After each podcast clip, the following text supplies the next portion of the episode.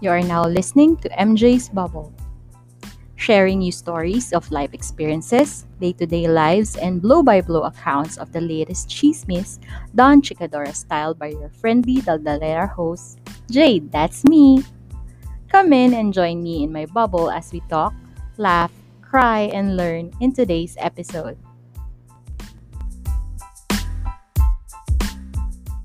Hello, everyone. Hello, Bubble Mates. Welcome to episode 17 of MJ's Bubble. I hope you are safe and well in wherever you are in the world.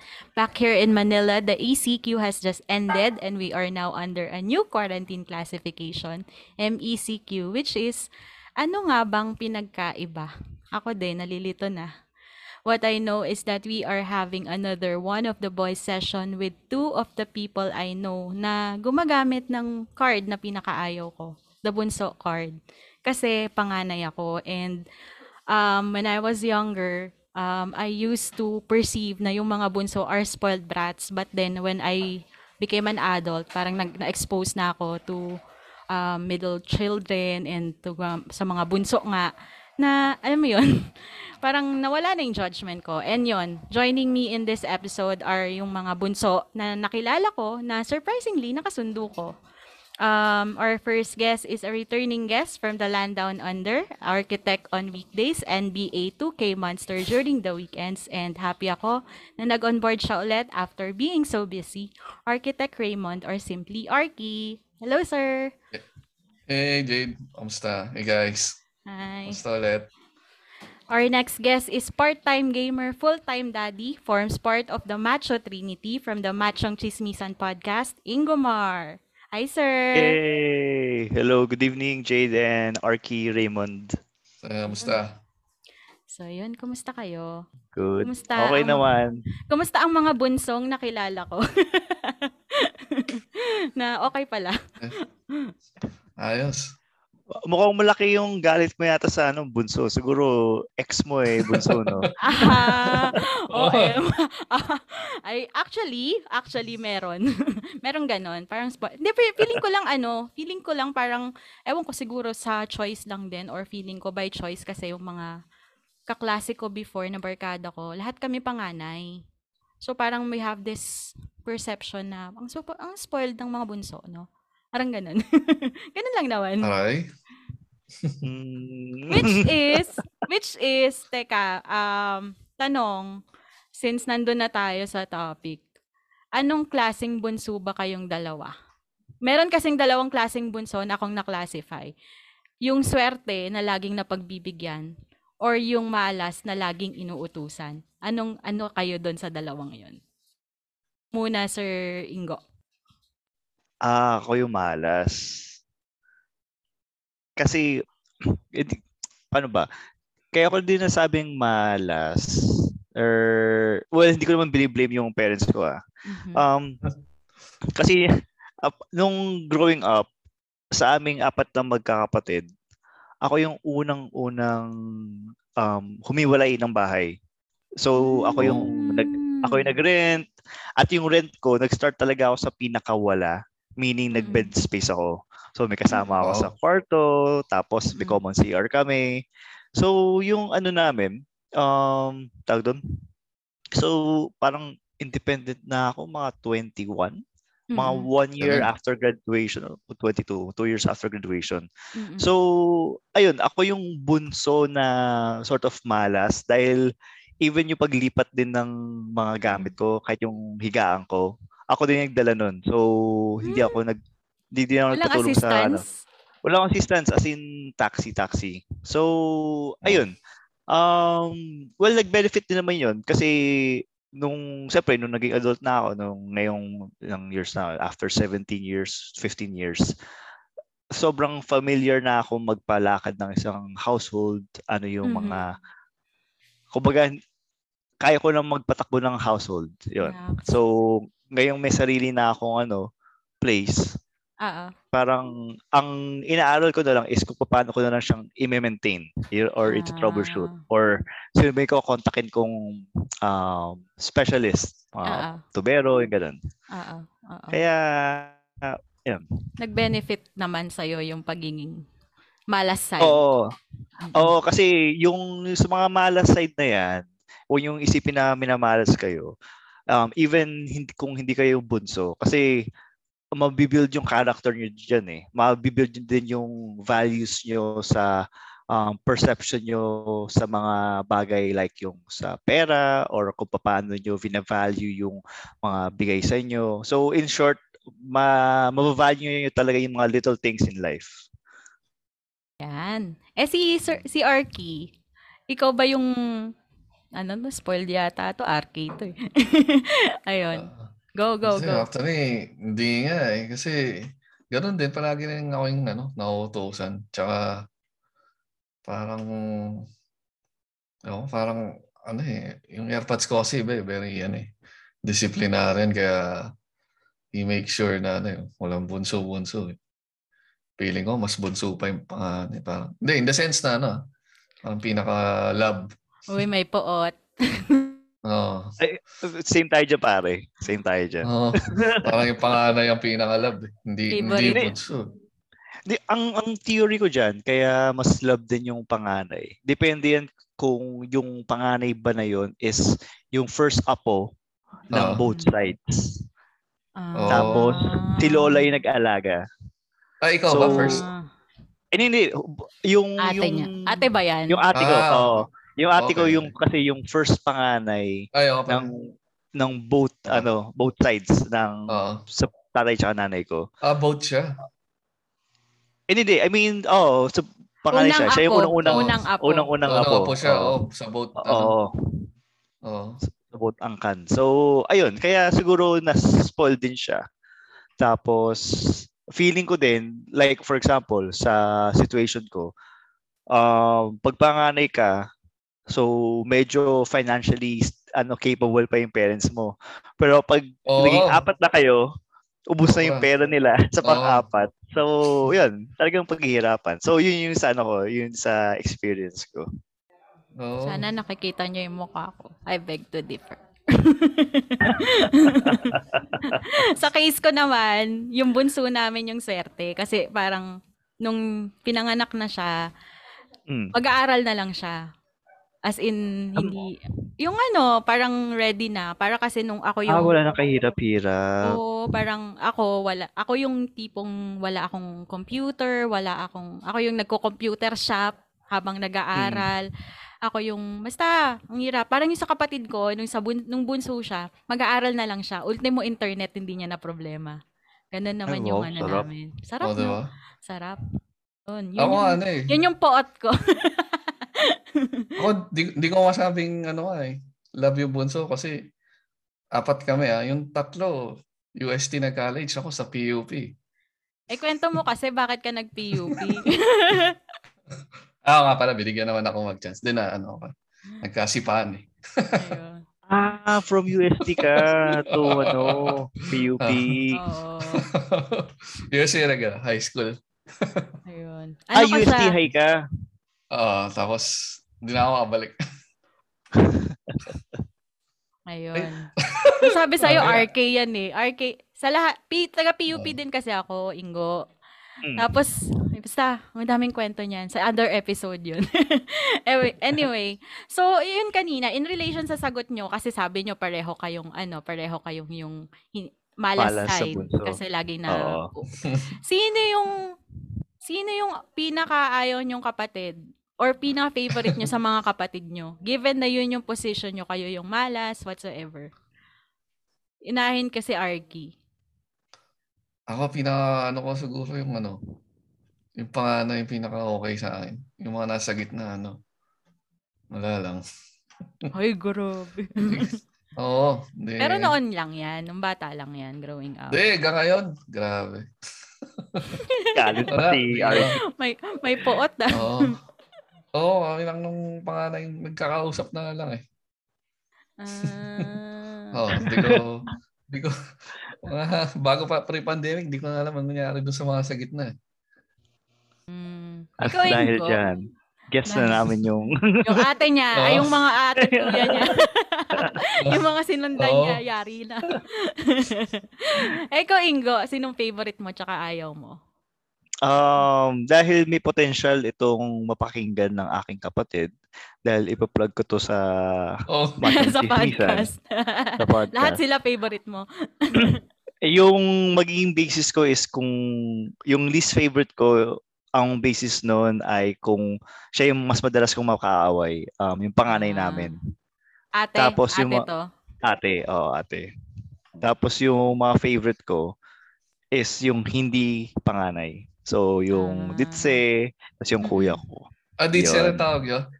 Oo, Ditse. Oh, sa amin din. An- Eh, ano ba yun. yung mga sinundan nyo? Anong gender? Mga kuya o mga ate? Um, Ditse tsaka kuya. So, panganay na lalaki tsaka second eldest na babae. Mm. Yung sa akin ah. Sa iba, Sir Arky. Ay, ano, apat. Ah, ano, girl, girl, boy, boy kami. Ah, g- pala pala Oo. tayo. Mm. Apat din ka? Oh. Oo. Apat sila. Apat din kami. Ako yung, ako yung panganay na ate na kinaayawan nyo. Charot. Ayun. So, next. Sino naman yung, close ba kayo sa parents nyo? Bilang the bun, being the bunso. Anong define closeness? Um, Spoiled. teka lang ha.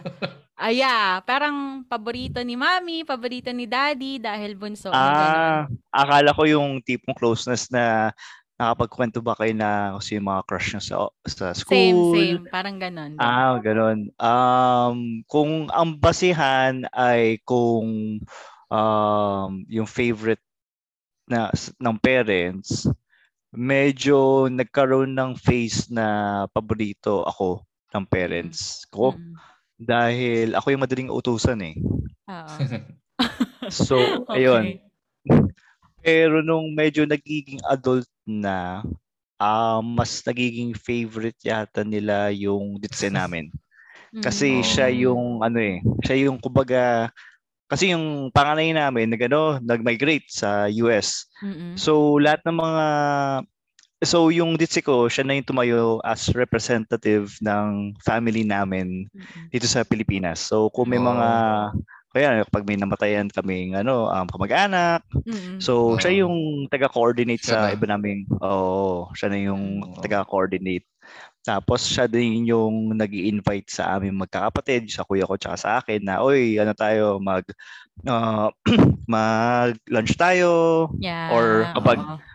pag bibisita yung parents namin dito sa Pinas, um, siya yung Mm. nag-arrange ng um, mga travel, mga gala namin with our Ah. parents. Oh. Pero siyempre mag-shell out din naman kami. Siya lang yung nag, Yeah. ano din. Taga-plano. Ah, taga-plano, ta- taga-organize. So, feeling ko siya na yung ano, siya na Favorite. yung paborito. Oo. Favorite na. Pero okay naman kayo. oh, okay, naman okay naman kami. Oh, okay naman kami ng kuya ko tsaka yung ditse ko. Yung ate ko ka in em, mas madalas ko kasing naka kasi by, by the time na naging sort of mature na din ako nasa US, US na na yung siya. ate ko eh. Ah. So, ang naiwan na lang ng ate ko sa akin ay yung mga away namin. Yung mga petty fights lang naman. Mm-mm. Nothing Nung serious. bata. Nung Oo. bata. Oo. Oo. Yung sigawan. normal sigawan eh, no? Usually. Ikaw, Oo, Arky. sigawan, batuhan ng kutsilyo, ganun. Oh, Oo, batuhan ng kutsilyo. Ang lala. Kami ata, anong away namin? Ah, hindi. Inano ko lang siya ng pitchel, yung kapatid ko. Pero hindi naman yung bunso yun. parang wala kang. Inampas, inampas mo ng pichel? yung ano, plastic na pitchel. Ah, Kasi ka- ano. Hindi naman, grabe. Sa likod lang, parang sinanggi mo lang ng gano'n. Ay, nasanggi, gano'n, pero sadya yun. Parang Ay, boy pa. ha? Buhay pa naman, sa braso ko lang naman sinanggi. Grabe naman. Ikaw, Arky, close ka sa parents mo. Favorite ka ng nanay mo. Oh, airpods. Parang. Oh. Pero ta- parang, ano eh, naarakan yun. Yung airpods ko kasi, ano eh, talagang disiplinaryan. Hanggat tough love talaga eh.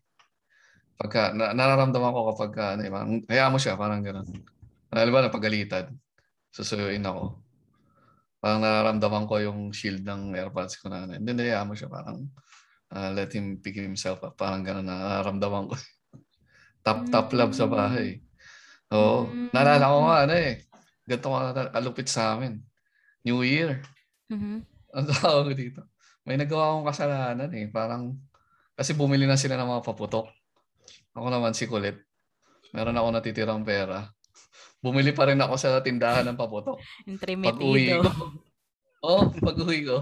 Kasi kita ko yung mga kalaro ko, bibili yan eh. Pag uwi ko, ano yan eh, siguro mga 10 pa lang ng gabi. Di ba, excited, iniabangan nyo lahat yung 12 o'clock eh, di ba? Pag uwi ko, wala. Pinagpapalo na ako. Tapos pinatulog na ako. Gumising ako, ano na. January 1 na ng ano, tanghali. Oh, A- ako, as in, ano, ako lang, tulog na ako, na- nara, naririnig ko sila nagsi-celebrate ng 12 o'clock. Oh. Bakit ka, ano? Mahirap ah. Bakit, pin, bakit in-explain naman sa'yo ng parents mo kung bakit ka pinalo? Ah, oh, mo yung ano, ba, yung ginagamit mo yung pera mo dyan sa paputok, eh meron tayo eh, parang, parang ganun. Mm, Ah. Kasi doble gastos. Oo, di, ko- di, oh, parang wala akong right. Pero ilang ng taon paputok. ka noon para mag-resort sila sa ano? Sa ganon. Parang ano, La- last year lang. Di ba? Putek. mas, masakit pa eh. May latay pa nga eh. ah, grade 3. Sakit mga grade 3, grade 4. Oo, yung naririnig ko yung pati kapitbahay nyo, ang saya, 12 o'clock na. Hmm. Pero, pero kami kasi, nakaka-relate ako dun sa pagbili ng paputok. Usually, yung mga binibili namin paputok, ito yung gini- sinisindi, sinisindihan namin bago mag January 1. Kasi pagdating Oo, ng Mhm. Lucis. Oo. oh, ay bago mag January 1. Um, mga uh, Mad- December madaling- 31. Mga madaling Oo. araw, ganyan. Ay, mga Or- gabi, gabi, pag pamadaling Oo. araw. Or even days before ng December 31. Ito yung mga batibot. Oo. Tapos Oo. ano, pinapaputok namin sa basketball court. Kasi pagdating ng December 31, ito na yung mga ano, mga paputok na binili ni nila tatay kasi taga Bulacan kami. eh. Ah, so ah, ah, malapit. Oo nga. So Ah, so ah. Bukawi. So Oo. uh, medyo relatively cheaper yung paputok namin Ah, kaysa ah. sa Mm. pag sa Maynila. So parang kapag kami bumili ng paputok, parang softcore pa lang 'yon. Pero Oo. kapag yung tatay ko bumili ng paputok, y- yun na yung hardcore. Kaya, pang finale Hindi na. goodbye ganun. Oo. Philippines. oo, kaya hindi namin sinasabayan yung mga paputok ni tatay versus yung mga, Ah. kasi wato si wato si, wato si Oo, wato oo. sila kayo, Lucis bibira lang yan, no? Oo. Oo. Ay, appetizer na. Oo, oh, appetizer lang binibili. Oo, tama, tama. Oo. So, feeling ko kaya nag-aatin yung tatay mo kasi, taka na parang may ulam tayo sa bahay tapos bumili ka Ah, ng, ano, Bumili ka ng chicheria. Oo, oh, bumili ka ng chicheria, ganun. Oo. Ano siya kasi talaga eh, yung mga pinag kung saan mo ginagastos yung pera, ayaw niya ng mga ano, ano na Ah, junk, mga junk foods kasi nga ano, eh, kompleto na yung mga pagkain ba, ayaw niya ng Ewan ko ba, ba't nga, alam ko naman bawal eh. Pero, Eh kasi Pero you're being bata. Ganun. Oo. Oo. Pero nung yung mga values ba na yon nung growing up, parang na-instill na sa'yo na parang, oh nga no, dapat hindi ako bumibili Oo. ng ano ah. Oo, oo.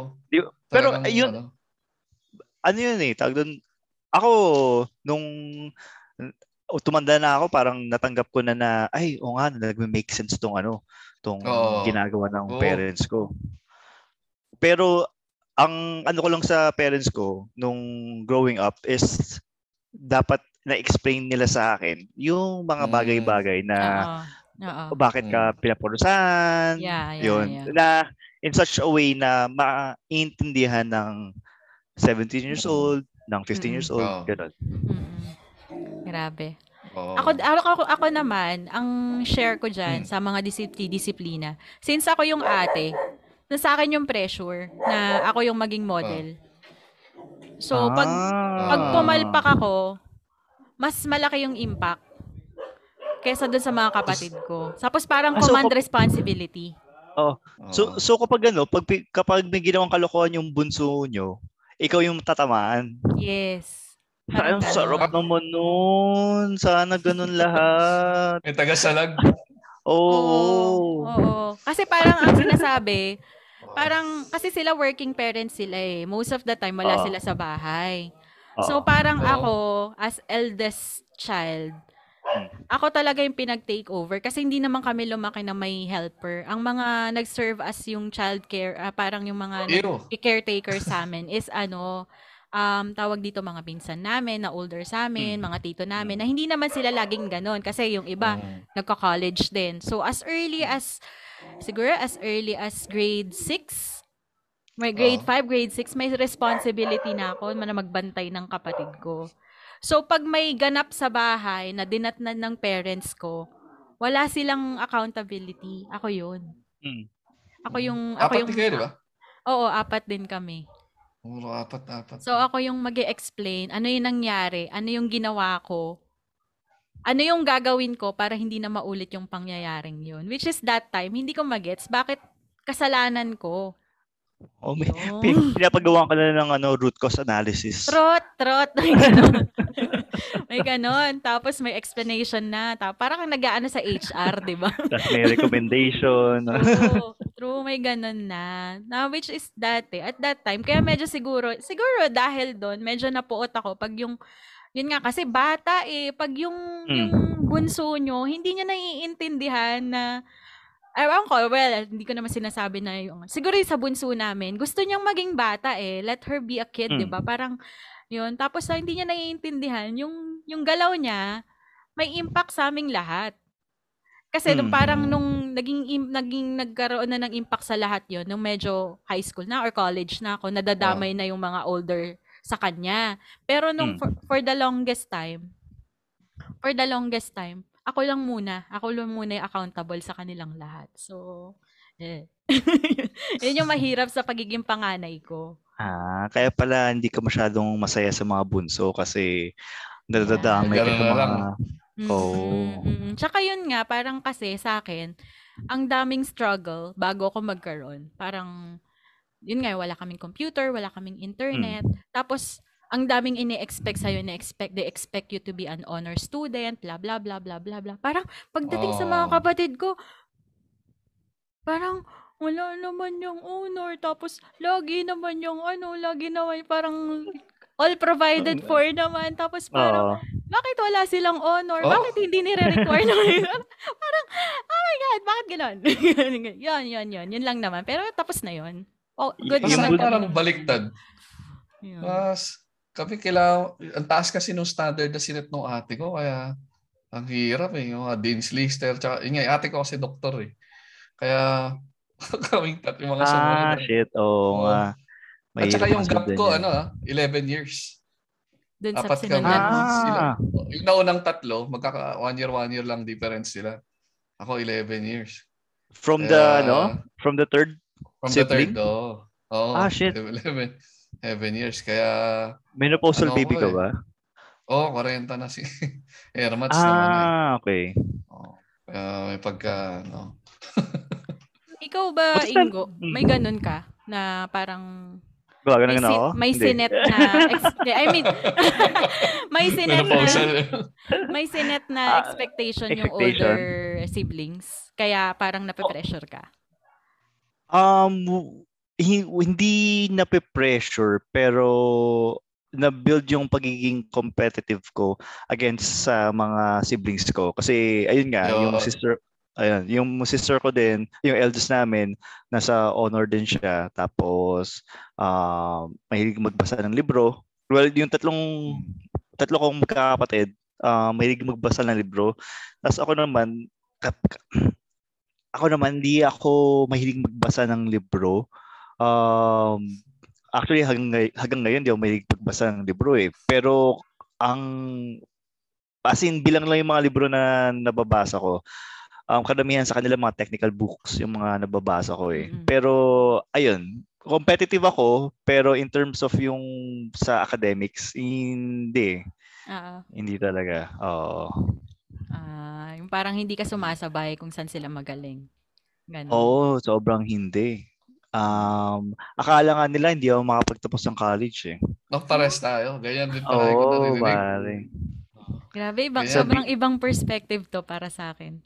Oo, Oo, ganyan, di ba? ganyan din sa akin. Ano, magiging ano ka. Bang, lagi pang sinasabi ng nanay ko, ano eh. Pagtanda mo, pag, halimbawa may hindi lang ako nagawang assignment, tapos nalaman niya, sasabihin ng nanay ko, palagi ano eh. Pagtanda mo, huwag kang mangingi sa mga kapatid mo na ano, pag wala palagi akong ginaganon.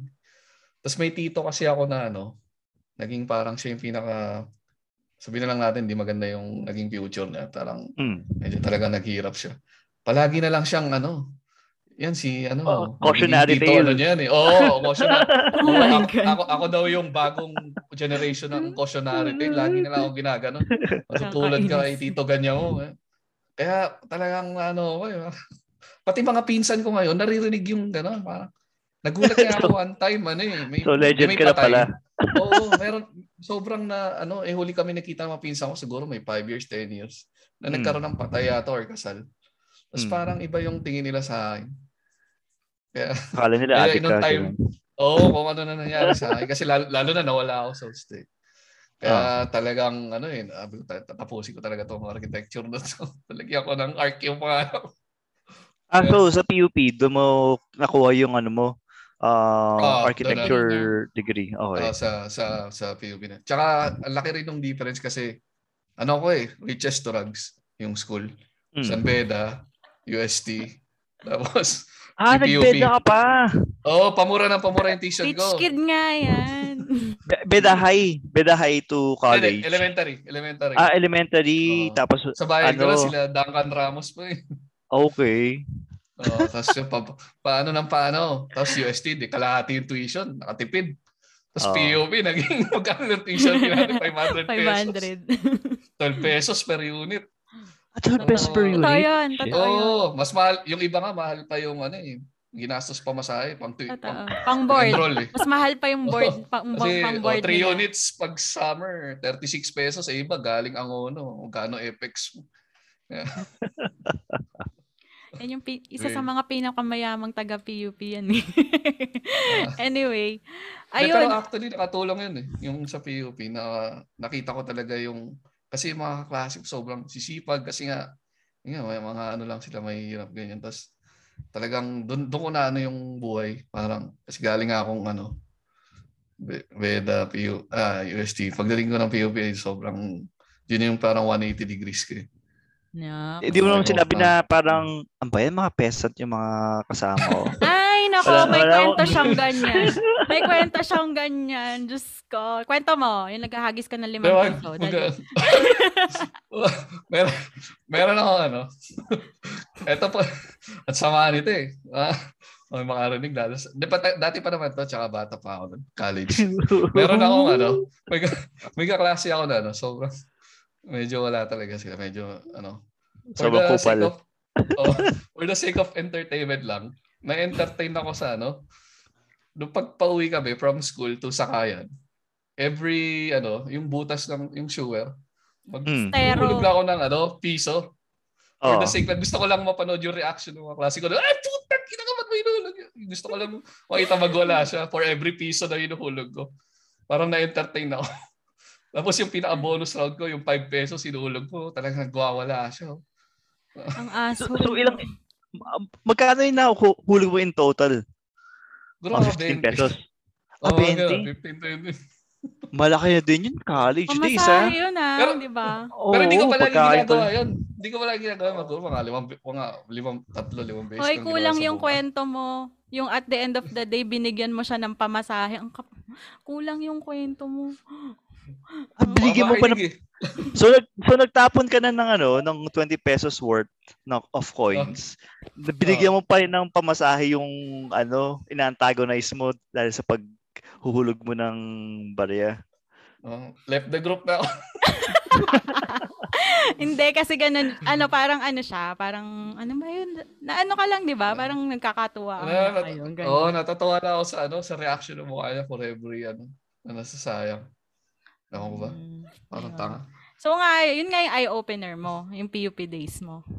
Oo, sobrang ano. na- Pero yung, talaga pero yung side. ano mo, pero yung, yun nga, yung hyper, ah, hyper-achiever kasi to eh. Parang, di ba, ikaw? Mm. Hindi. Parang, Ako maniwala si hindi kasi parang, meron akong mga, hindi lang naman necessarily bunso. May mga kakilala ako na parang yung hyper-independence, hyper-achieve, Mm. pag, ano, is nakuha nila out of their childhood kasi nga, yung naging relationship nila sa parents, sa siblings, na Mm. Hmm. nakita ko nga as your perspective na naging competitive kayo sa mga kapatid nyo dun sa sinet Mm. nilang expectations dun sa mga older.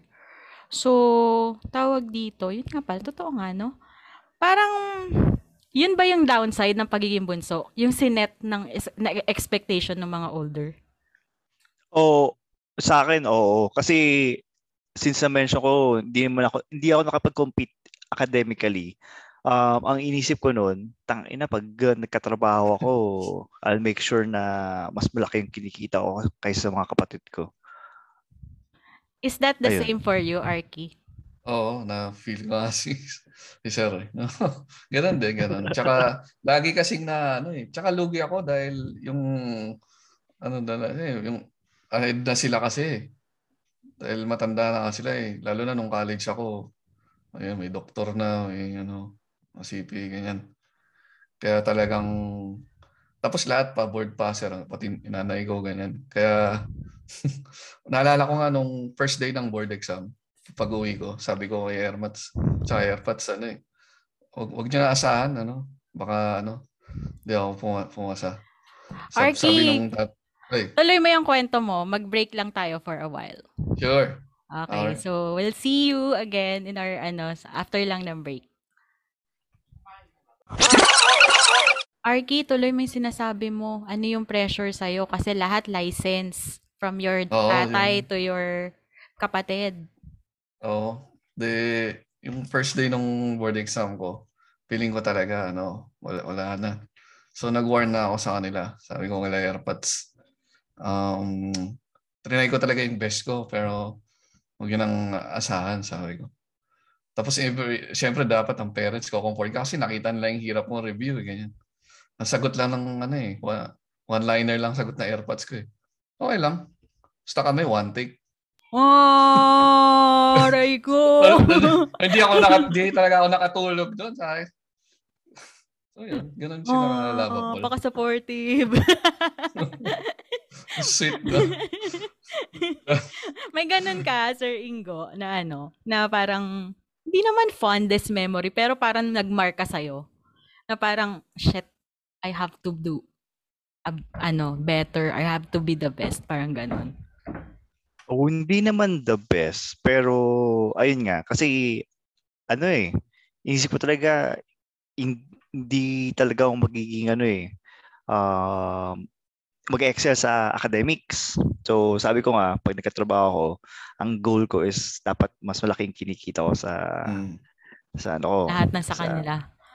Oo. Kasi nga, ano eh, um, kumbaga, at the end of the day, useless yung, hindi naman useless, pero kahit top-notcher ka nung college, grade school, or high school, pagdating ng work, ibang usapan na yan eh. Totoo. Oo, Ah. kailangan ng street smart. Oo. Yeah. So, yung isa sa mga ano, similar kay ano, kay architect, yung graduation ko nung elementary. So, lahat ng mga katropa ko, mga honor, basta lahat sila may Mm-mm. sinabitan ng medalya. Yung grade 6 ako, ang sinabit lang sa akin, loyalty award. Mhm. So, parang sinabi sa akin ng parents ko, oh, bakit ikaw lang honor? Bakit wala? Kasi hindi din ako sumasali sa ano eh, sa mga contest eh. Oo. Extracurriculars, ganun. Oo, Mm. talagang wala ako. So, ayun, yun yung nagtatak sa akin na parang, parang, kailangan ko ba na, ano? May pagsabayan. Oo, makapagsabayan sa kanila. So, ayun. So, yun din, lumawak din yung aking ano, yung aking target na dapat ma kumbaga, masabayan ko din yung mga peers ko. Pero siyempre, hindi man tayo lahat pantay-pantay. Yung mga ibang peers ko talagang bumulusok talaga yung career nila nung ano eh. Check pa rin nila yung social life nila para sa career nila eh. Mm. Kaya, ayun. Ah, Oh, happy for them naman. Ayan. okay lang. Happy naman. at least, at least, 'di ba? Pero if you Ayan. had the chance, kayong dalawa, kung mamimili kayo ng birth order ninyo, would you stay a bunso or mamimili kayo ng ano, kung gusto niyo ba panganay, gusto niyo ba middle child, ganon. Ah, unahin kita, Ingo. Ako, middle child. Basta mayroon akong kasunod na younger sa akin. Ah, ba- parang may kasi bubulihin ang- ka. Charot. Uh, parang ganun. Pero in a way, sort of imi-mentor ko siya na uy, parang, uy, maganda yung ano ah. Maganda yung classmate mo ah. Ano ba? Ano ba yung Okay. feeling ko, dapat kayo gawin mo dyan. Tapos, Ah. wala ka pang, wala ka pang date, sige, pondohan kita. Ah, okay, okay. Tapos pag hindi ka umubra, sabihin mo sa akin. Thank you. Thank you, kuya. Ayun. Putik. Pero seryoso yon Kasi parang mahirap yun kung kayo yung bunso eh, di ba? Nakakapagtanong ba kayo sa kuya nyo? Di ba may mga kuya kayo? Nakapagtanong ba kayo? Naka- nagawa ba yan? Nung, Ay, hindi, hindi. Eh, yun nga eh. Um, kasi hindi ako nabigyan ng kahit anong advice uh, with regards to courtship. Pero, or kung paano yung maging socially, kung paano magkaroon ng socially acceptable behavior dito sa age group Mm. namin. Um, kasi ang feeling ko naman in general dito sa ewan ko, eh, hindi ko alam kung sa amin lang ba yun or in general. Pero sa amin, wala kaming, hindi kami nagkatanungan or hindi ako nag, nagtatanong sa kuya ko or sa mga kapatid ko kung paano ba manligaw or paano ba yung ano, ah paano ba yung dynamics ng girl boys, girl boy. Mm. Usually, unsolicited advice ang nakukuha ko. Yun. Ah. Ikaw, Arky, may ganun ka? Nakakapagtanong ka ba? Or hindi, yung unang tanong. Hindi, kung mamimili awkward. ka.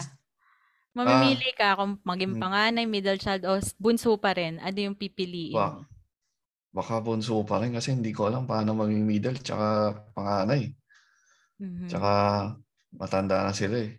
Okay na ako dito. Salamat ah. Salamat sa napaka-insightful na nasagot talaga. The best. Blessing pala tong naging bunso. Pero ano, tawag dito, nag, nag-advise ba sa'yo yung kuya mo, yung ate mo, about wala. socially acceptable, ganyan? Ay, yung pag, paano makipaghalubilo sa uh, opposite sex, ganyan-ganyan, wala? May Ay, ganon? wala. Parang awkward sa amin yun. hindi na kahit sa parents, parang hindi, hindi, hindi, hindi yata na ano yun. Yung mga ganong topic.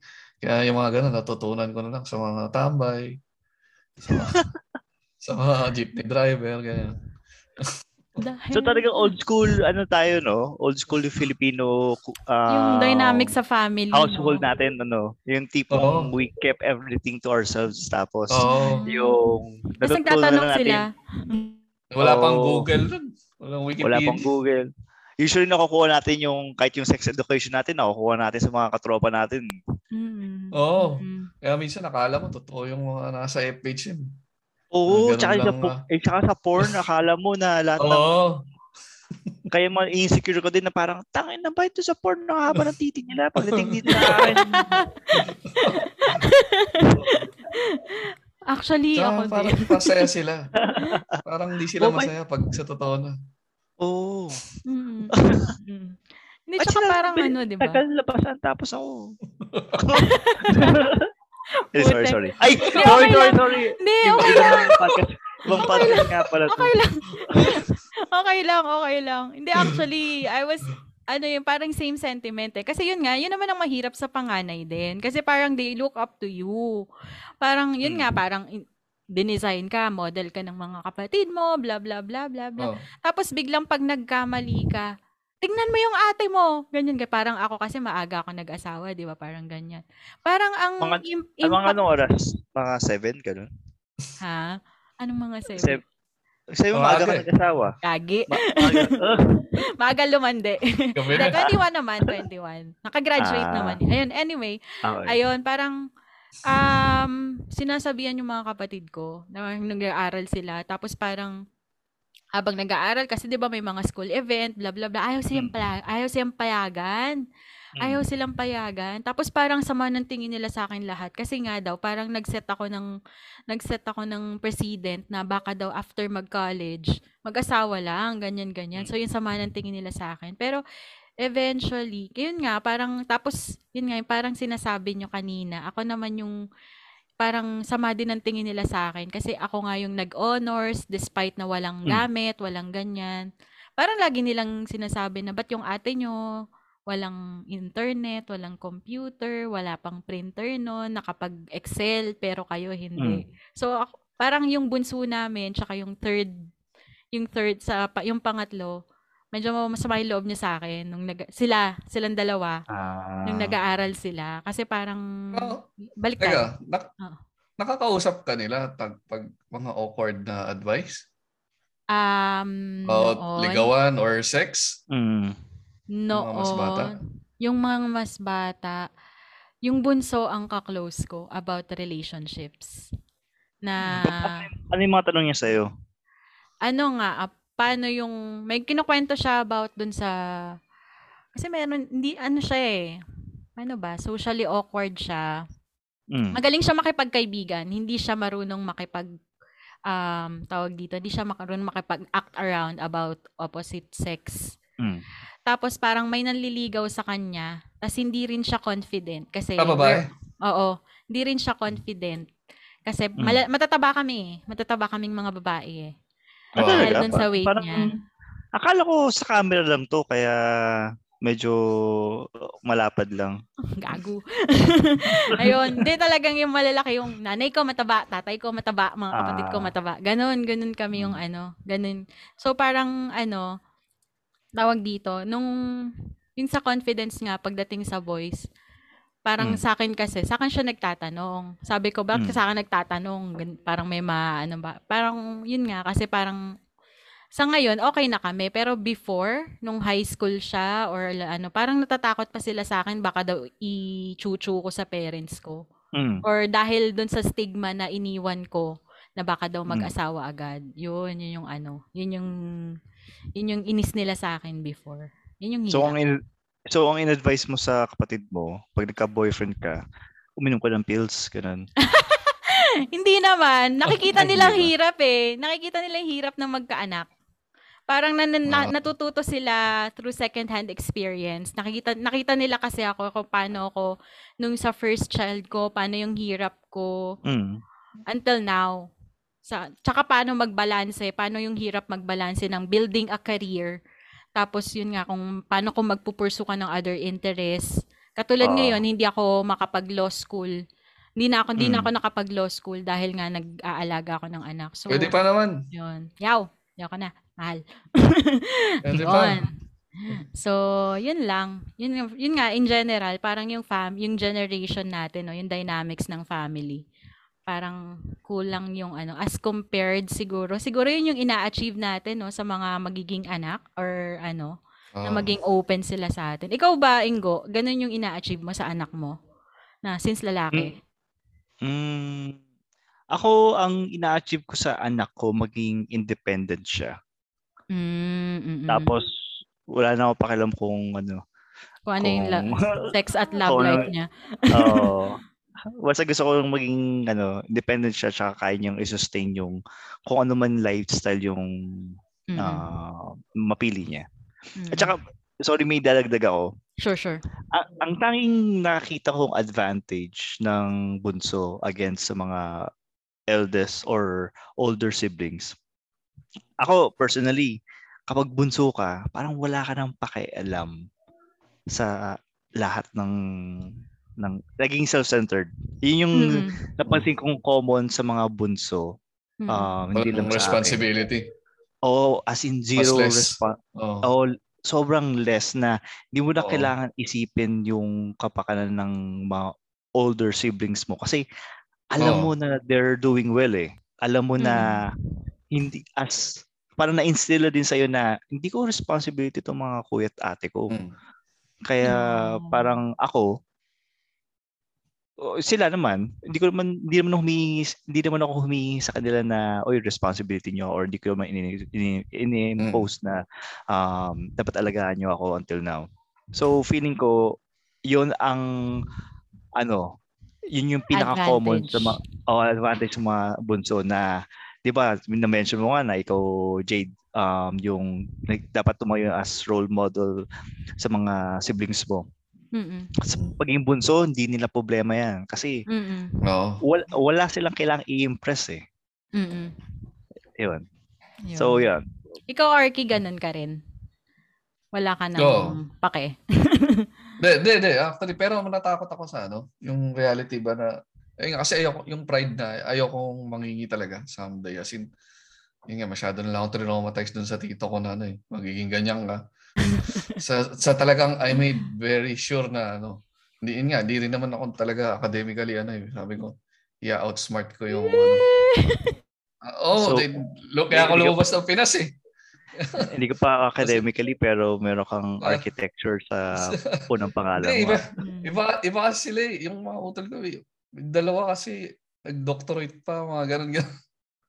Mm. Kaya, sa aral-aral sila eh, masters. mas- Nag-master nga ako, kaya lang, di, ko- di, di ko natapos. Yung masturbate ka na lang. Ah, oh, yung vape na natapos. Putek. Ah, ganun lang. Di ko na. Kaya lumabas ako eh. Sabi ko, di, ko- di ko kaya yung magiging mga mga BP, BP, ganyan. Uh, Mm. Lalabas ako. Pinaslo ko hanapin yung fortune. Mm. Basta sabi ko, di ako, di ako mangingi. Di ako, ano, huwag niyo niyo Mm. akong problemahin. Oo, ano ako. So, Yun lang naman, Ah, sige, go. Go. uh, inis ko, y- yun lang naman yung ano eh, yung kailangan eh. Um, at the end of the day, as long as happy ka sa ginagawa mo, tsaka self self-sustaining naman yung yung trabaho mo, okay na yan. Hindi ka naman sakit sa ulos ng sa ano ng parents mo or Mm. ng mga kapatid mo. Hindi, ka- Mm. hindi ikaw yung burden. Oo. Pero in terms of paghihingi, ako hindi ako nanghihingi. Pero Mm. kung hihingi ako, I'll make sure na mga six digits pataas yung hihingin ko. Kasi Nox. sulit. Wow. As if, as if naman may magbibigay sa akin ng gano'n, di ba?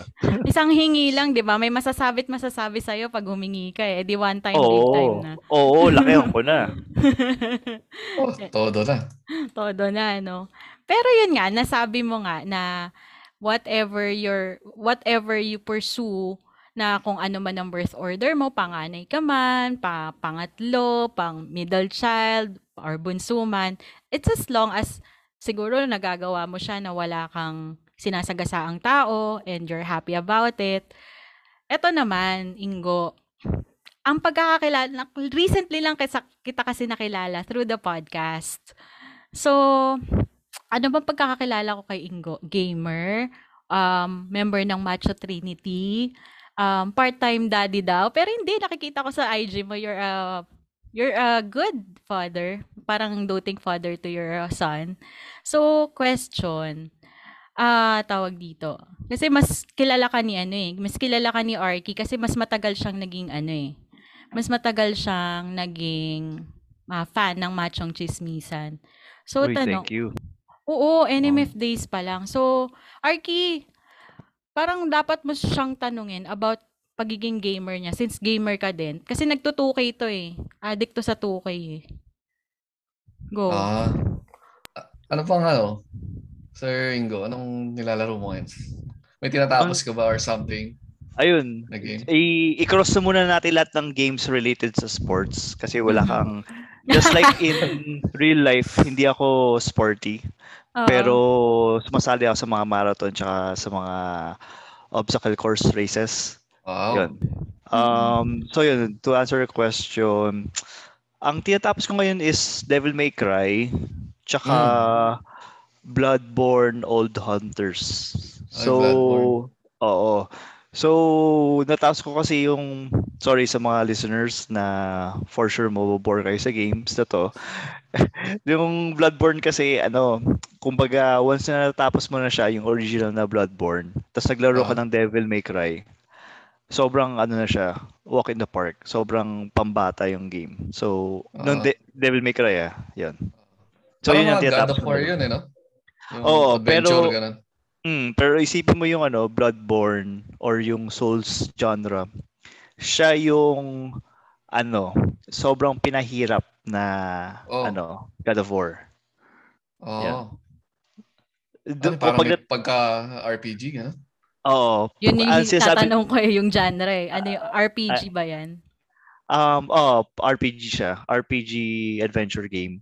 Um, so ito yung sinasabi nila na kapag natapos mo yung Souls genre, sila yung nag-invento ng term na Souls gen- genre. May gamer creds ka. Kumbaga, hindi mo matatawag Oo. yung sarili mo as a gamer kung hindi mo pa natapos itong mga games na to. Ah, Yun. ganun pala ngayon, no? So, Oo. ano Pero yung ang ano? tawag ito, Go, go, go. Hmm. all all time, ano masasabi mong top 5 na games all time para Ayun. sa'yo? Ayun, top 5, siyempre walang kamatayang fan, Final Fantasy 7 Final sa Fantasy. PS1. Ah, talagang may ka RPG. Oo, kasi wal, dahil wala akong pera growing up, I'll make Ah. sure na I'll get the most out of my money. So, Okay. yung mga RPG Practical yung... talaga to eh. Mga? Oo. matagalan talaga yan eh. Abang matagalan. Nung nagkaroon ng PS 2, 4, 3 or 3 ba yun? Ay, na, PS4. Nung nagkaroon ng Hmm. PS4, sorry, hindi ko maalala kung PS4 o PS3, ah, bumili ako ng Devil May Cry na remake. Ah. Um, natapos ko siya ng... ganun. Oh, hindi, remake siya. Parang Devil May Cry. Ah, iba na talaga.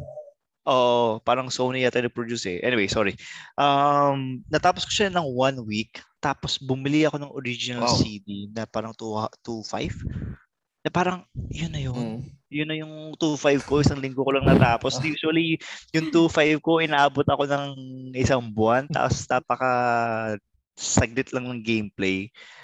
Anyway, sorry. Kaya Um, go, Final go, Fanta- go, go. Go Go lang. Final, Fan- ayun, Final Fantasy um um and uh, Leisure Suit Larry um dahil adult adult Oo. content siya.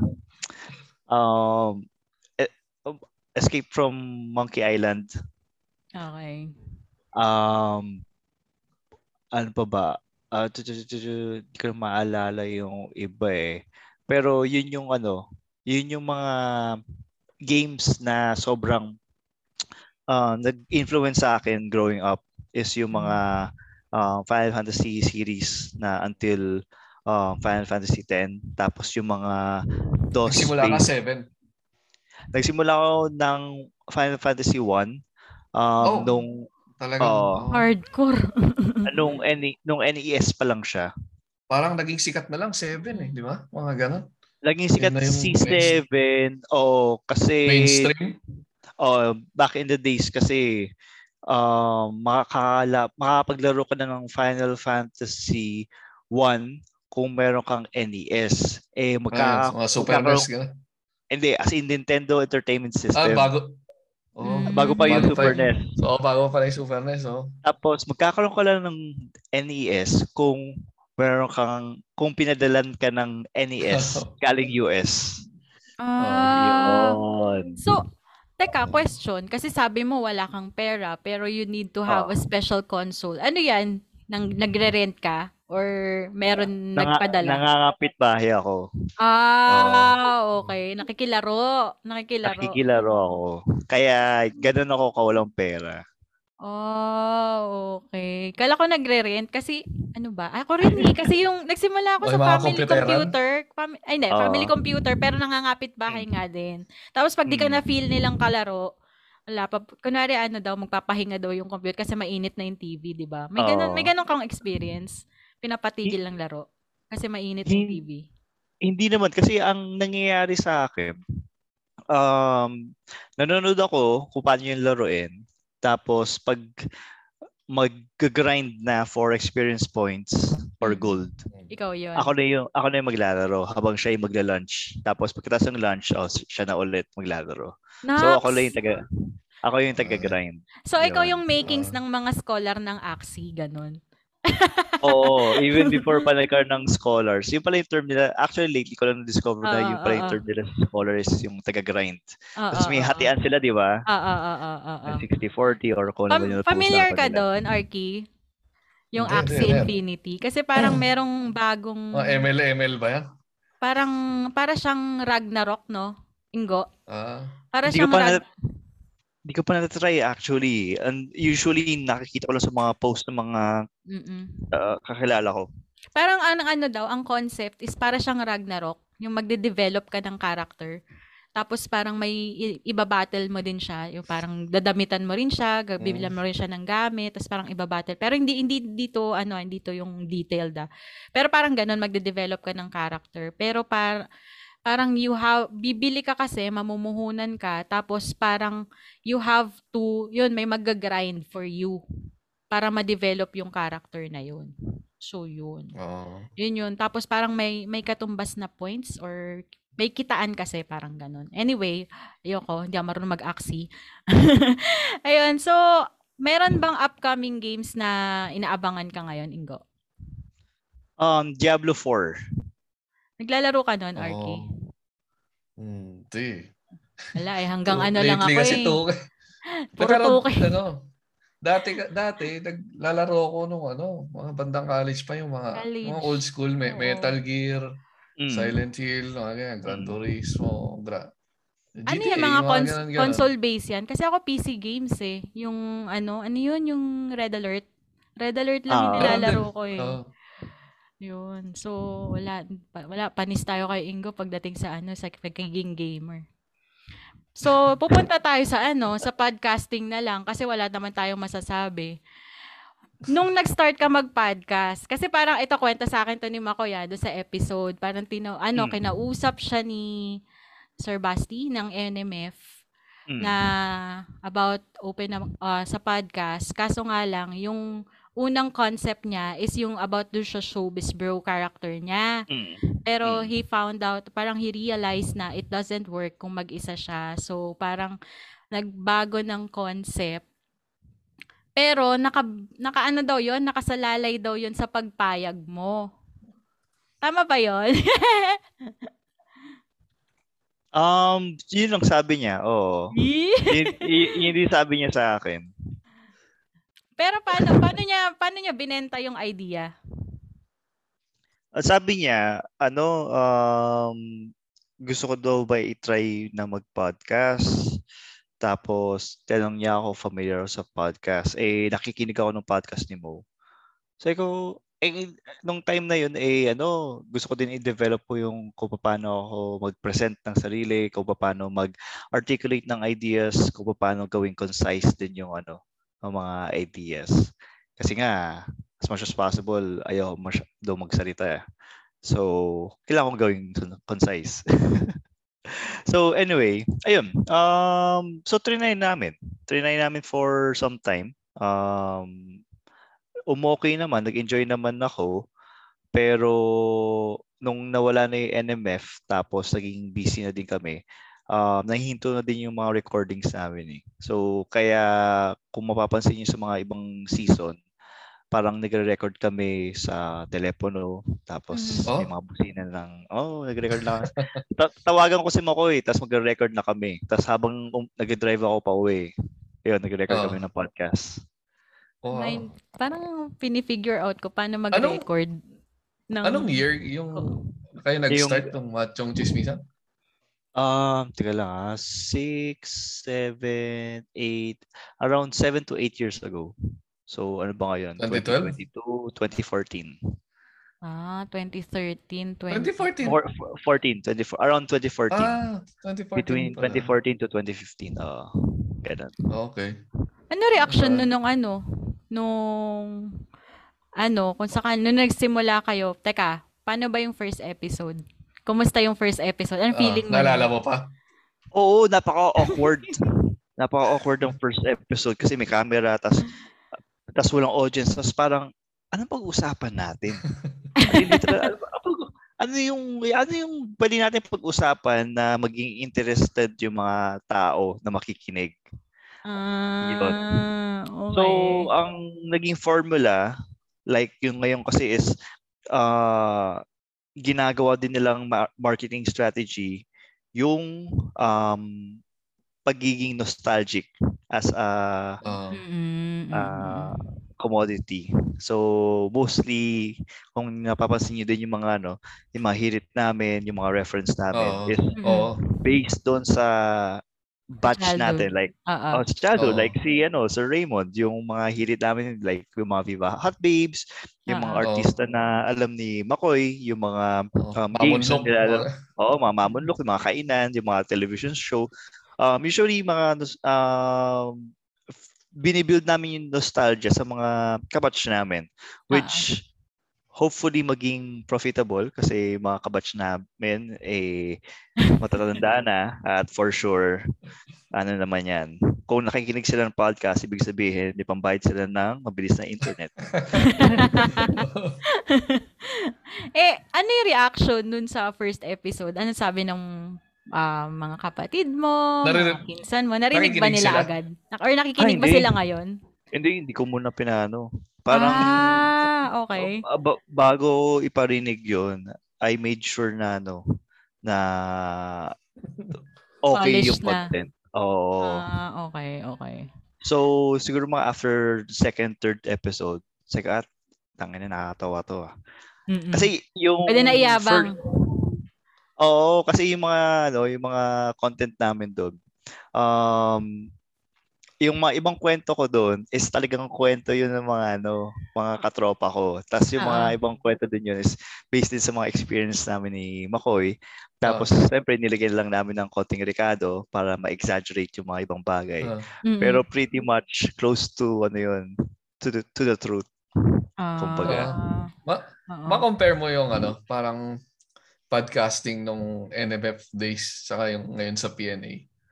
Ano yung mga parang mga parang mga hardships, difficulties niya nun?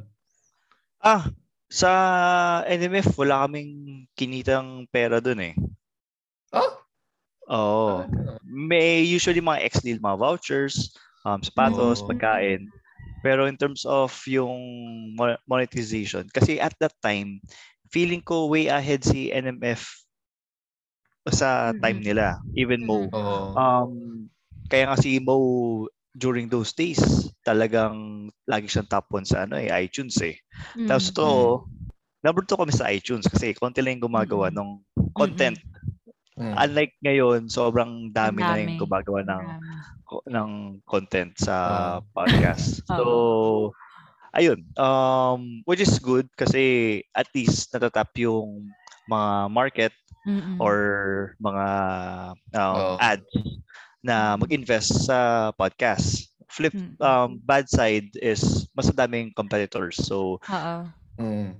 good for the consumers kasi siyempre Maraming choices. ng ano, ah, maraming choices, yung content is dapat hindi talaga basura. So, ayun. Oo. Oo. Eh, ayun. Eh, kaya ang tanging pwede namin pagyabang, eh kami yung longest running comedy podcast. Which is true kasi at that time, hindi comedy yung ano, hindi comedy yung genre ni Mo Twister. So, Mm. ayun. Mm-mm. Nagkataon na magkaiba kayo ng genre. So, Oo. ano. Ayun. Pero kung comedy sa kanya, malamang sh- kami yung second longest running comedy anyway, kasi 'di ba syempre uh, podcasting would take its uh, ano, magkakakain siya ng oras eh. 'Di ba yung recording nyo twice a week tapos minsan yung recording na last tulad ng last recording natin na may live audience umabot siya ng 2 hours. In total, gaano gaano siya may malaki ba yung impact niya doon sa everyday ano mo? everyday uh, task mo. Kumbaga, kung ito total mo or weekly, ano, yung kinakain niya sa oras mo. Um, yung mga first, yung first episode namin ni Makoy, yung first season, um, inaabot kami ng siguro mga five days. Hindi naman straight days, Oh. pero at least busy kami Hmm. in five days. Kasi magtatanong kami kung ano yung topic, ano ba yung Mm. nakakatawang ihirit. So, kanya kami, kanya kaya kaming gumag kanya kaya kaming gumagawa ng script na Mm-mm. tama ba yung. Tagalog ko? Anyway, basta, yun. Um, gumagawa ko yung script, um, ano ba yung magandang ihirit. Kasi, siyempre, um, kumbaga parang nag-stand, sort of, nag-stand up comedy, nag-stand up comedy din kami. Mm-mm. Kasi, siyempre, pa, kailangan i-practice din yung delivery. Um, isang um, mali namin ni McCoy um, nung mga first few episode is um, nag-uusap kami bago mag mag-show. Tapos kung ano yung pag-uusapan namin. So Ah. nawawala na yung ano, Oo. yung nawawala yung spontaneity. surprise. Ah, Mm. Oo.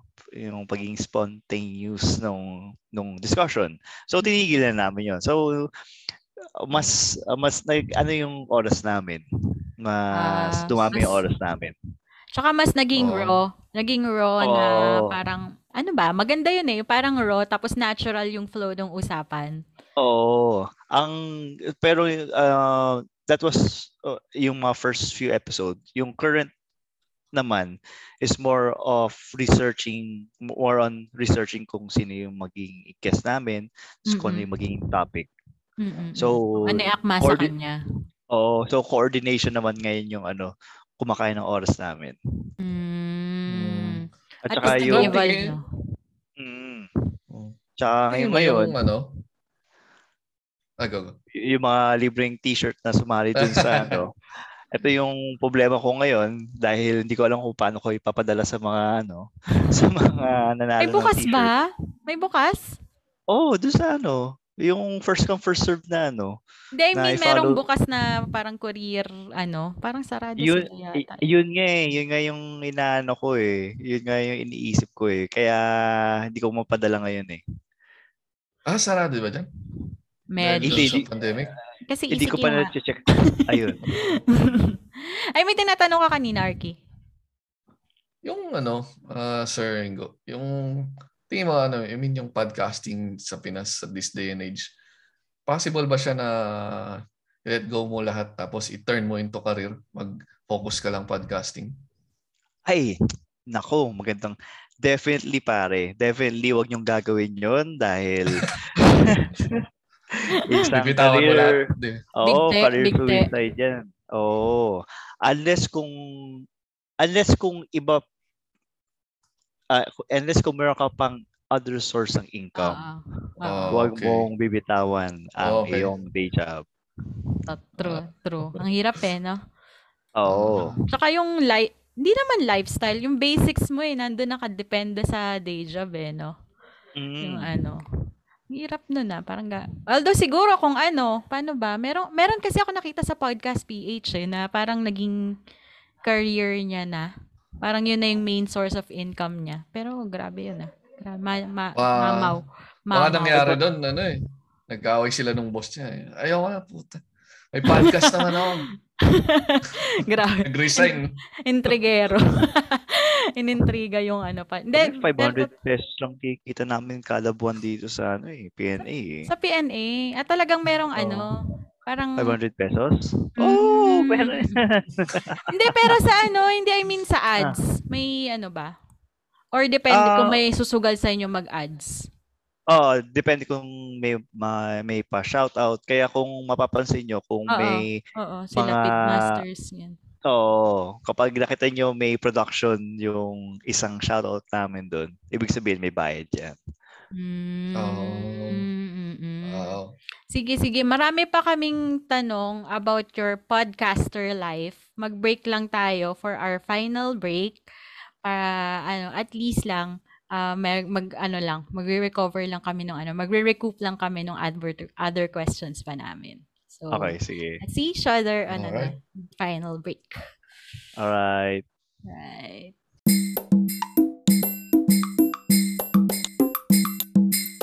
So, yung hanging question natin, o nga pala, welcome back to episode 17 of MJ's Bubble. So, may hanging quest ah, hanging topic tayo kasi yung more of the podcaster experience or life ni Ingo. Meron ka bang favorite episode na yun talaga yung memorable sa'yo?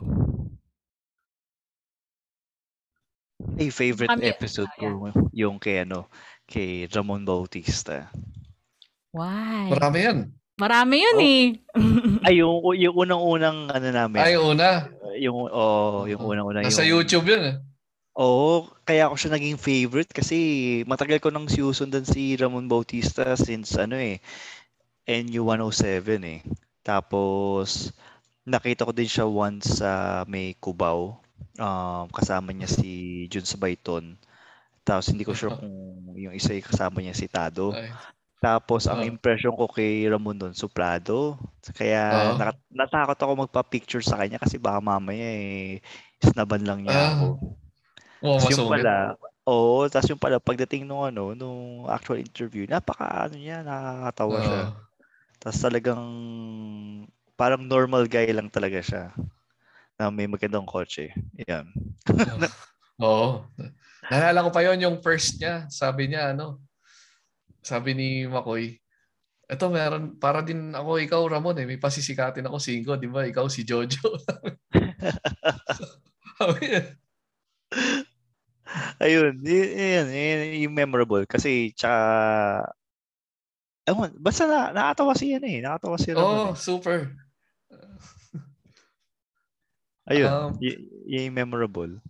So siya na rin most likely. Ang tatanong ko sana most memorable o favorite guest eh. Malamang si Ra ina yun, no? Si Ramon. Meron na ba kayo ano, episode na ano, yung Oo. nakaset na pero di natuloy dahil sa guest? Nangyari ba yun? Ay, oo. Meron kaming, ano, meron kaming guest. Tapos, dapat, um, tapos thankful din kami na hindi siya natuloy. Meron Oh. kaming guest na dalawang magkapatid yata yun or magkaibigan na um, inaano nila, ina-advocate nila yung anti-body shaming. Tapos, eh, siyempre mga plus size girls to. Yun, medyo, Kilala ko ba Mab- to? In, nakalimutan ko na eh. It- Nakalimutan ko, I-chat Mm. ko. N- NMF days? NMF days. Basta sikat sila eh. Basta yun yung, yun yung advocacy nila is yung against sila sa body shaming. Which, yata, magkapatid ba mga yan? Dalawa? Oo. Oo. Okay, ayun. Tapos nakita ko din yung mga article nila na talagang ano eh, talagang malakas yung personality nila. Pero kasi ang, wala namang problema sa ano, against din naman sa body shaming. Pero kung genetically hindi ka naman talagang mataba, tapos talagang nag-let go ka na lang for whatever reason, or possible, uh, possible Okay din, lang, okay lang, okay lang. Ayan. Possible din yung ano, yung lifestyle mo is hindi pa basta hindi ka makapag-exercise for dahil doon sa lifestyle mo, busy sa work or talagang physically impossible for you to ano. Okay lang 'yun. Um, pero kung meron ka namang time or meron ka namang equipments tapos talagang tinatamad ka tapos you're still eating wrong tapos nagrereklamo ka bakit sakit ng likod mo, bakit hingal na hingal ka, bakit Mm. ang lakas mong humilik, Mm-mm-mm. Ayun. So there's something wrong. Wala akong I'm not against wala akong bad blood sa mga chubby. Yeah, yeah. Mm-mm-mm. Oo naman. May bad may bad blood lang ako sa mga taong hindi nila matulungan yung sarili nila.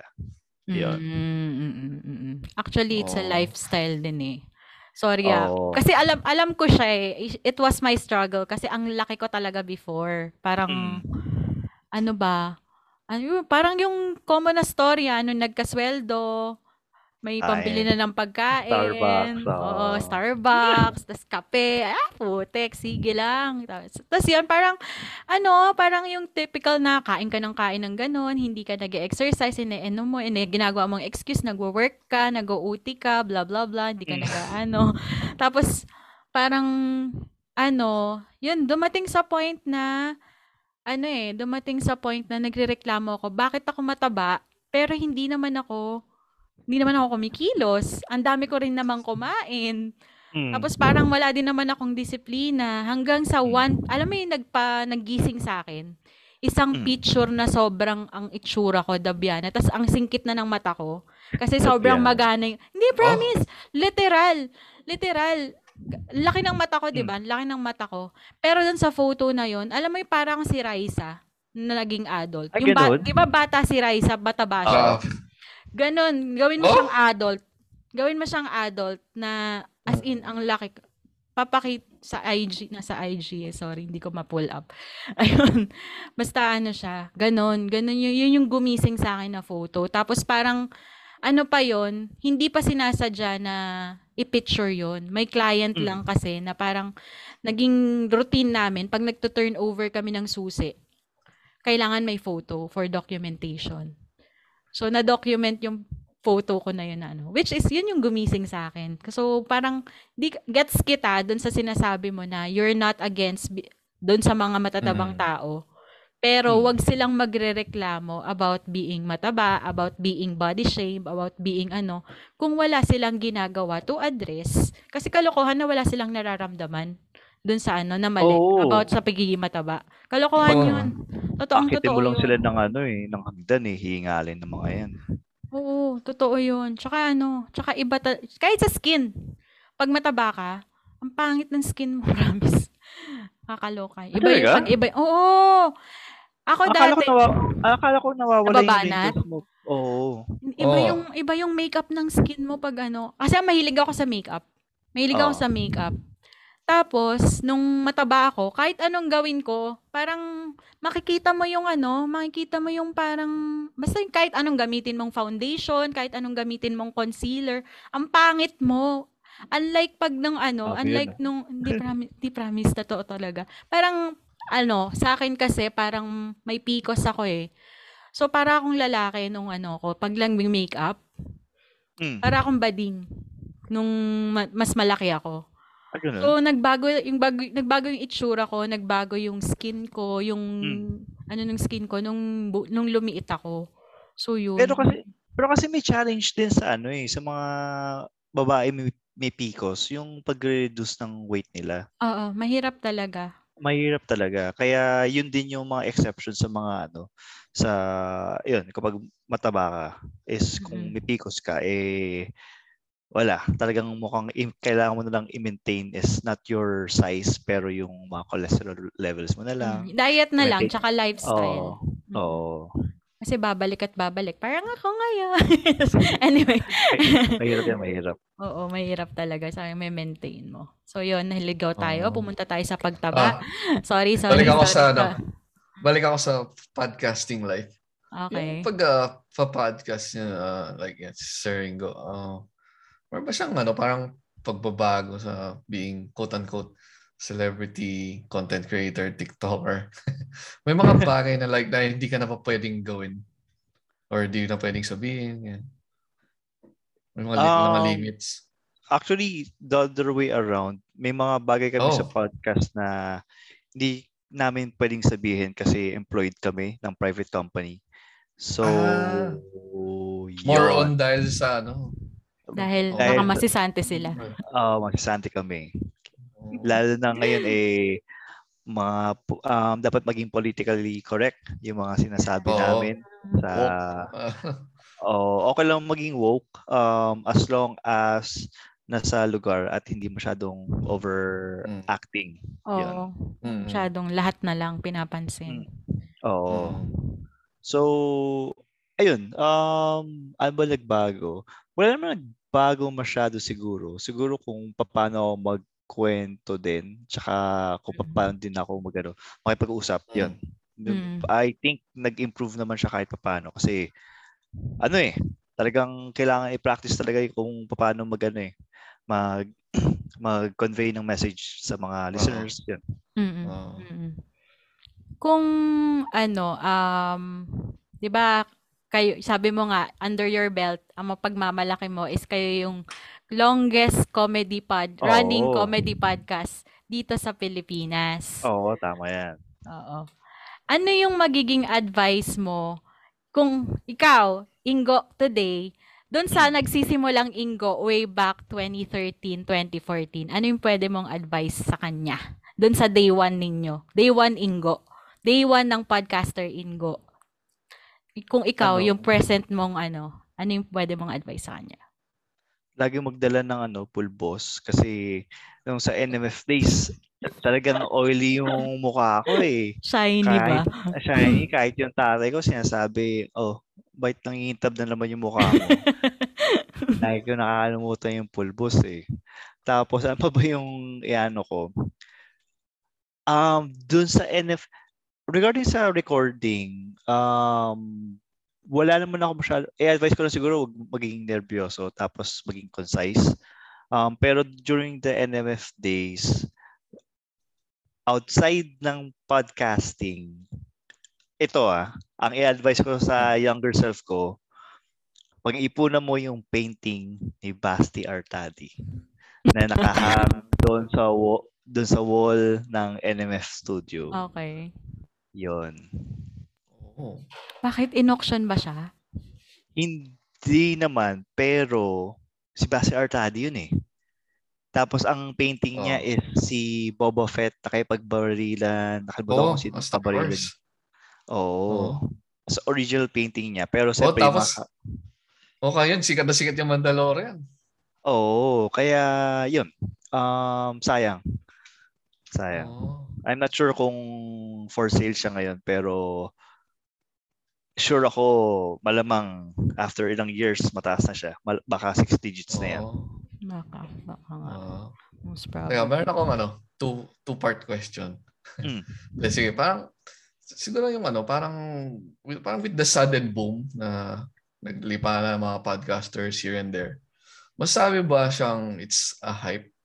O and um, ano nakikita mong future ng podcasting world?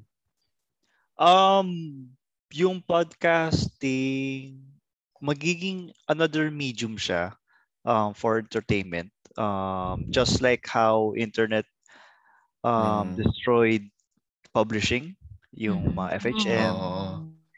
E- even newspaper. Um, you can you could you can see the news already online and almost real time na rin. Mm. Um, even yung nawala na din sa radio yung mga traffic updates kasi meron ka ng Waze. Mm. So, ngayong information age in terms of entertainment, may mga people will try to find ways to entertain the, themselves. And also with that, um, advertisers and companies will find other medium to, you know, advertise their product or products or Sabay services. Mm-mm. So, ayun, sabay-sabay din naman. Mag-evolve din naman yan. Uh, in terms of hype, sa ngayon hindi natin ma-determine kasi kung may sudden, sudden boom, um, hindi pa na-establish yung trend. Kasi yung trend pa lang niya is uptrend. Give it Mm-mm. like Mm-mm. another Wow. another five years. Mm-mm. Tingnan natin kung magiging longest running comedy podcast pa rin kami after five, five years or Siyempre. Baka iba na yung Oo. ano. So, ayun. eh. So let's see the trend. Pero for now, it's still too early um, to tell kung ano na ba yung kung hype lang ba to or hindi. Pero um, yeah. Meron pa ba kayong dream guest? Ah, oo, usually mga FHM. Um, okay. Di ba, Hot Babes? Si ano, di ba? Grace Lee? Jennifer Grace, ba? Lee. Jennifer Ah, Jennifer Lee. Lee. Grace. Oo, kaso hindi kami pinansin eh. So, ang next Ah! na target namin si ano eh, si Maui Taylor. So, Ah, mukhang kakagat naman. Mukhang Kami- feeling ko kakagat niyan. sana, sana. Ay, kinilig si RQ. eh. Parang may nag... May may nag-post yan kanina sa group. ah. si Jennifer Oh. Lee yun yata. Si, Si- si, si Maui Taylor? Si May Maui? Taylor meron. Si, Oh. ano, si, Hindi na recha? oh, si Louie Lim yung, ano, yung instigator. Siya, siya din yung nag, ano, nag, nag-start nung kay Asia Alcowili. Ah, Na naging Eh, successful. for- sa Macho Tisisa, meron bang ano, para mga future plans, innovations, Grand Eyeball, mall tours? Wala bang... Hindi, actually, ang plano talaga namin, uh, post-pandemic,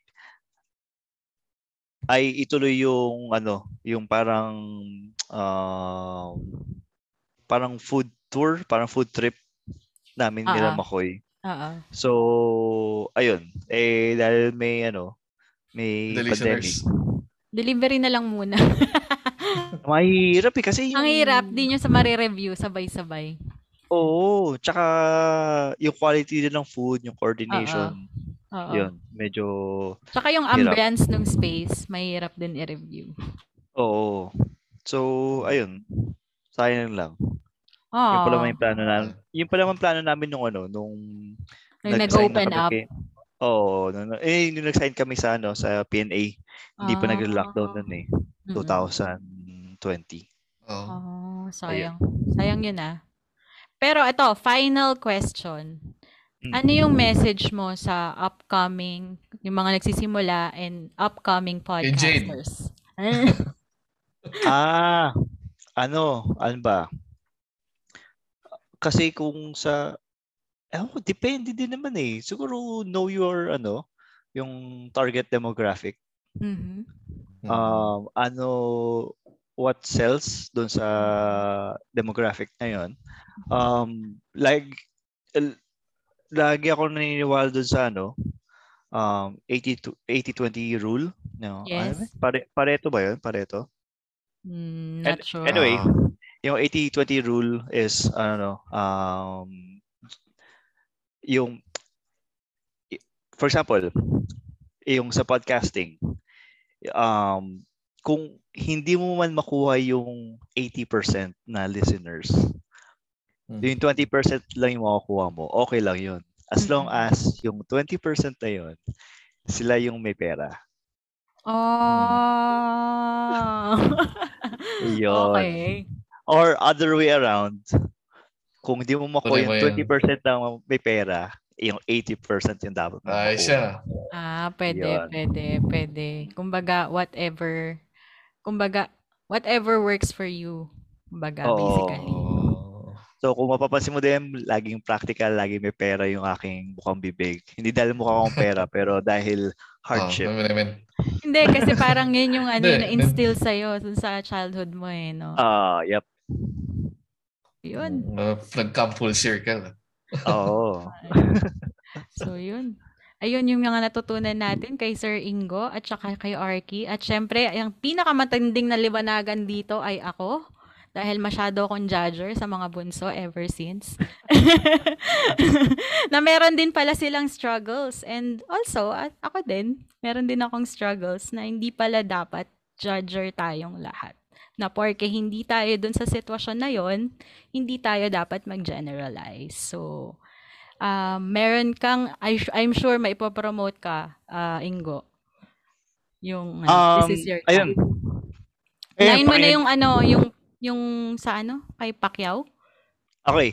Um, wag niyong kalimutan na manood ng um, ng laban bukas kay ni Pacquiao, Pacquiao versus Ugas. Um, so dahil hindi ko akalain na gagawin natin 'to. Um, Nasaan yung aking kodigo? May kodigo ako dito eh. Wait lang ha. Sige lang. habang ano, habang nagbubukas ka, ikaw, Arky, kailan mo sisimulan yung podcast mo? Oo nga eh. Na ako mag-setup eh. Hanggat hindi matapos-tapos sa setup. Wala. Magpa-podcast din kasi episode. to eh. Magpa-podcast din to, kasi to eh. Pero ginagawa Oh, niya, wow. nagka-practice siya dito. ah, oh, maganda yan, maganda yan. At least may magkakaroon ka ng idea kung Oo. um, ano yung i-expect mo. Ayun. Nintay ko pa mag-confirm yung first guest. Nox? Mm. Nox naman. May, Si sino si Mo? Secretary Doke. Ah! Ah! Alam ko na. Alam ko first web episode nyo. Yung COA report. Lahat. Dahil love life niya. Ano Ah, kala ko yung COA report. Kasi kukwento mo sa kanya gaano ka-powerful yung PC mo. Oo nga, mga Alienware yung binili. Kayo yung predator, no? Sir, si Sir, yung promotion. Ah, Ayun. so- So bukas na to. So I'm not sure kung kailan nyo marinig to. Pero pag narinig nyo before August 22, itong 21 na ngayon, no? Eh, Aug- Before Ah, August sakto. 22, itong ano, itong podcast na to, pwede kayo mag-visit sa https slash slash podlink.co slash pacman versus ugas mc. Nox. So, click nyo yung link doon, pero kailangan nyo magbayad ng 400 pesos para maka-enter doon sa live streaming ng laban nila Pacquiao at Ugas. Yes. Tapos pasend din sa akin para malagay ko sige. sa show notes. Mm. Yun. And syempre, yung isa mo pa ipopromote. Ayun, like ko nakalimutan i-promote ang aking Instagram na Ingomar83 at sa Aha. Twitter. Um, ano ba yung Twitter ko? Underscore Ingomar. at siyempre, yung aming podcast na Machong Chismisan na kung saan kasama ko ang Kito King.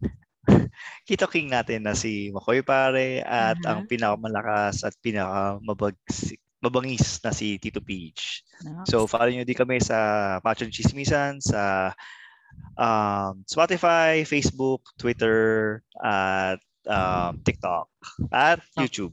YouTube. Yun. Alright. Yan. So, yun. Ah, guys, ah, thank you for being here. Ay, oo nga pala, si Miss Asia kasi namimigay din siya ng ano, storage. So, follow nyo si Miss Asia Agkawili. And also, if you want to win a 2 terabyte storage, you can always message me sa page ko, FB page ko, MJ's Bubble Podcast, or doon sa IG account ko, EMJAYET. Yun, pwede mo ako message. Message nyo ako, I want 2 terabytes of storage. Yun, so yun lang. So, thank you Yes. ulit. Thank you ulit, guys. Welcome. Thank you. Thank you sa aking- Thanks, sa mga-. Ayun. Thanks, Jay. sir. It's an Thank you honor. so much. Oo nga, mga fans kami. Mm. Hanggang Thank you ano lang din. kami. Hanggang comment section lang kami. Oh, wow. Ayun. Thank you so much, sir. Eh, sana maging, ano rin, makasama namin kayo ulit. Sana and next time, Macho Trinity na. Oo nga, oo nga. Sige, sige. Thank you. Thank you. Thank Bye-bye. you. Good Bye. night. Yeah. Night. Yeah. Naaliw ko ba sa episode today? Aw, thank you! For your comments, suggestions, or violent reactions, kindly message me at my FB page, MJ's Bubble Podcast, or my IG account at MJT, that's E-M-J-A-Y-E-T. Pa-like and follow na rin po para makita ninyo yung excerpts or clips ng bawat episodes. Also, kindly click subscribe to my Spotify account and also in your favorite podcast platforms for you to be updated sa future episodes. Bye!